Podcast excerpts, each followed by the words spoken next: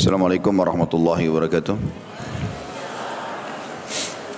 Alhamdulillah, selalu saja lisan kita memuji Sang Pencipta Allah atas segala nikmat yang dilimpahkan kepada kita.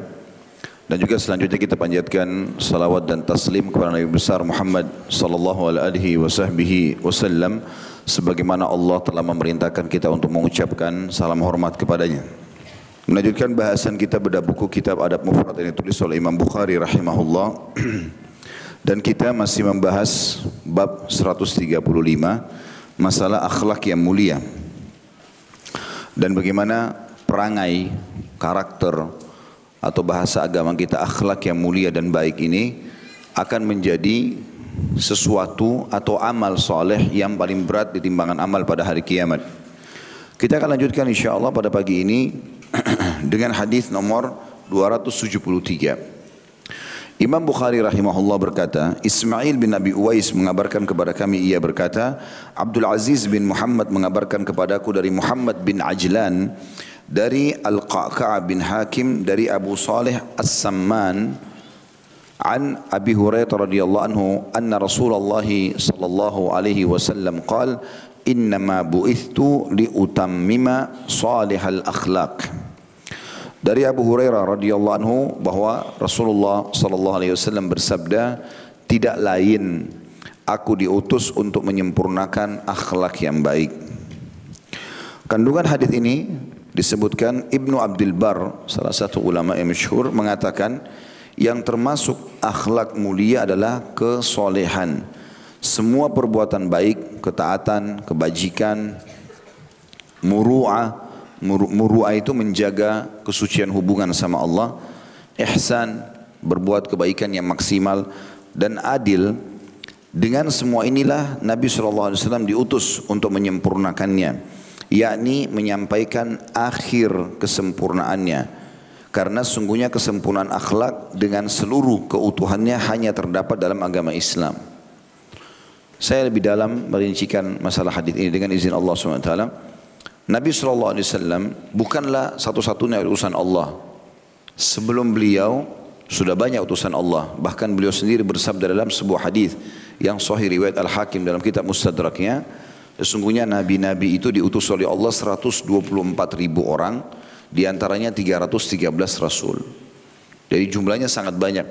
Dan kita ini sebagai umat Muhammad sallallahu alaihi wasallam wajib mengimani dua puluh lima nabi dan rasul. Jadi tidak semuanya kita tahu kisahnya, tapi dua puluh lima nabi dan rasul ini. Nah, dari semua nabi-nabi ini mereka menjalankan agama yang satu, yaitu Islam. Enggak ada agama baru. Agama yang dibawa oleh Nabi shallallahu alaihi wasallam ini bukan agama baru. Cuma satu agama Allah turunkan dari langit dan perintahkan. Sebagaimana Allah jelaskan dalam surah Ali Imran ayat sembilan belas. A'udzubillahi minasyaitonirrajim. Innad dina indallahil Islam. Sesungguhnya agama di sisi Allah hanya Islam. Enggak ada agama baru. Terbukti bahwasanya agama semua nabi-nabi satu adalah sabda Nabi shallallahu alaihi wasallam yang merincikan masalah itu.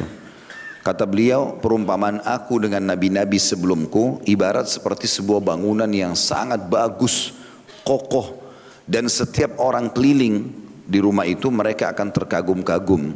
Jadi mereka semua kagum melihat bangunan ini sangat bagus, tinggal satu batu bata saja.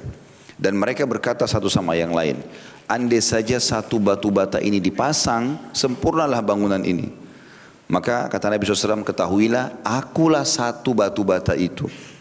Maknanya beliau bukan membawa ajaran baru. Ini Islam sudah ada sebelumnya. Agama nabi-nabi semuanya satu. Isa, Musa, Ibrahim, dan semua nabi-nabi. Yunus, Saleh, Syuaib, Nuh, Idris, semuanya Islam. Enggak ada agama, enggak ada agama lain. Hanya memang perbedaannya di syariat, hukum-hukum yang Allah terapkan. Nabi adalah seseorang yang Allah utus tidak membawa ajaran baru, hanya mengingatkan kaumnya apa yang disampaikan oleh Nabi dan Rasul sebelumnya. Tapi kalau Rasul, dia membawa syariat baru, tapi agamanya tetap sama Islam, hukum-hukumnya saja. Membawa syariat baru yang menghapus syariat sebelumnya. Jadi agama Nabi Musa dengan Nabi Isa dengan Nabi Muhammad shallallahu alaihi wasallam sama Islam, cuma beda di syariat. Isi Injil Taurat ada beberapa hukum yang dihapus dalam Injil. Allah ubah sesuai dengan kehendaknya yang Maha Kuasa. isi juga Al-Quran, ada yang di, menyambung isi-isi Taurat dan Injil, ada juga yang menghapusnya. Tetapi induknya adalah agama Islam.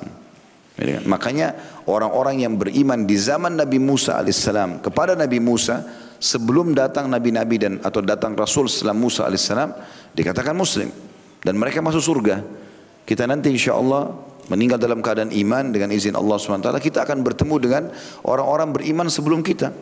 Mereka adalah Muslim-Muslim, pengikut para nabi-nabi, gitu kan? Sampai nanti ada Rasul yang datang, misalnya Musa dengan Isa. Musa Rasul, Isa Rasul. Nah, fase sebelum datang Rasul Isa, maka syariat yang diterapkan adalah syariatnya Nabi Musa. Tapi dengan datangnya Isa membawa kitab Injil, menghapus syariat Nabi Musa. Tapi tetap harus diyakini ada Nabi namanya Musa, ada kitab namanya Taurat. Tapi dengan datangnya Injil tidak berlaku lagi hukum-hukum yang ada pada Taurat. Tapi jangan lupa, agama mereka satu, Islam. Ini perlu digarisbawahi, gitu kan? Sebenarnya istilah Yahudi dan Nasrani itu bukan agama. Agama Nabi-Nabi adalah Islam. Itu perlu digarisbawahi. Maka Nabi shallallahu alaihi wasallam membawa agama ya, bukan agama baru, hanya memang syariatnya yang berbeda. Waktu Nabi shallallahu alaihi wasallam datang membawa Al-Quran, maka Al-Quran ya, menghapus hukum-hukum yang ada dalam Taurat dan Injil. Sekaligus juga tilawahnya sudah tidak ada lagi pahalanya. Kita biar baca Taurat Injil sekarang sudah tidak ada pahala. Beda di zaman Rasulnya masih ada. Karena sudah datang Rasul yang terakhir Muhammad shallallahu alaihi wasallam, maka yang berpahala hanya Al-Quran. Hukum yang diterapkan hanya Al-Quran. Tetapi tetap induk agamanya Islam. Ya, seperti itulah. Nah, Nabi shallallahu alaihi wasallam menyebutkan dalam hadis ini, Innama bu'ithu liutammima salihal akhlak. Aku diutus tidak lain kecuali untuk menyempurnakan akhlak-akhlak yang baik. Maksudnya semua yang disampaikan oleh nabi-nabi dan saudara-saudaraku sebelumku yang baik-baik akhlak itu, aku ini datang cuma menyempurnakannya. Tidak bawa ajaran baru gitu. Ya, jadi malu semua nabi-nabi ajarin. Bakti sama orang tua semua nabi-nabi ajarin. Ya, jenguk orang sakit semua nabi-nabi ajarin.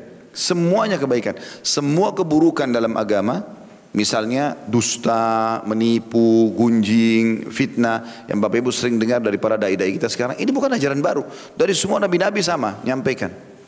Penyambung lidahnya para nabi-nabi, sahabatnya Nabi Musa, sahabatnya Nabi Isa menyambutkan yang sama. Ya, makanya ini ya, kata Nabi shallallahu alaihi wasallam termasuk sunnah-sunnah Nabi yang turun-temurun adalah beliau menyebutkan siwak ya. Terus beliau menyebutkan juga menikah ya. Ini sunnah-sunnah Nabi menggunakan minyak wangi. Begitu disebutkan dalam hadis, gitu kan?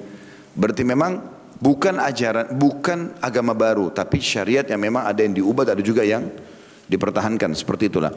Jadi akhlak-akhlak yang baik ini bukan baru diajarkan di dalam Al-Quran, tapi sudah ada sebelumnya. Contoh misalnya, teman-teman kalau baca surah Luqman. Luqman ini siapa? Orang yang hidup jauh sebelum lahirnya Nabi Muhammad shallallahu alaihi wasallam. Tapi Allah sebutkan dalam Al-Quran, dan ada wasiatnya untuk anaknya. Tidak boleh sombong, gak boleh begini, gak boleh begitu, nasihatkan sama dia. Dan itu turun-temurun didatangkan, dijalankan. Dan Al-Quran masih membenarkan itu. Ya, Nabi shallallahu alaihi wasallam masih mengajarkan dan menjadi syariat Allah subhanahu wa taala. Dan sampai sekarang wasiat Luqman kita disuruh sampaikan. Seperti itulah kurang lebih, gitu kan? Maka ini yang perlu difahami. Berarti Nabi shallallahu alaihi wasallam pada saat membahasakan ini, aku diutus tidak lain untuk menyempurnakan akhlak, maknanya adalah semua yang sudah disampaikan saudara-saudaraku Nabi sebelumku, aku akan datang menyempurnakan itu. Dan mengingatkan kembali, ini loh keutamaannya senyum, keutamaannya dermawan, keutamaannya bakti sama orang tua, gini-gini seterusnya. Begitu juga dengan hal-hal yang dilarang, supaya tidak merusak dan mencoreng akhlak yang mulia juga sama. Nabi shallallahu alaihi wasallam melanjutkan itu. Seperti itulah.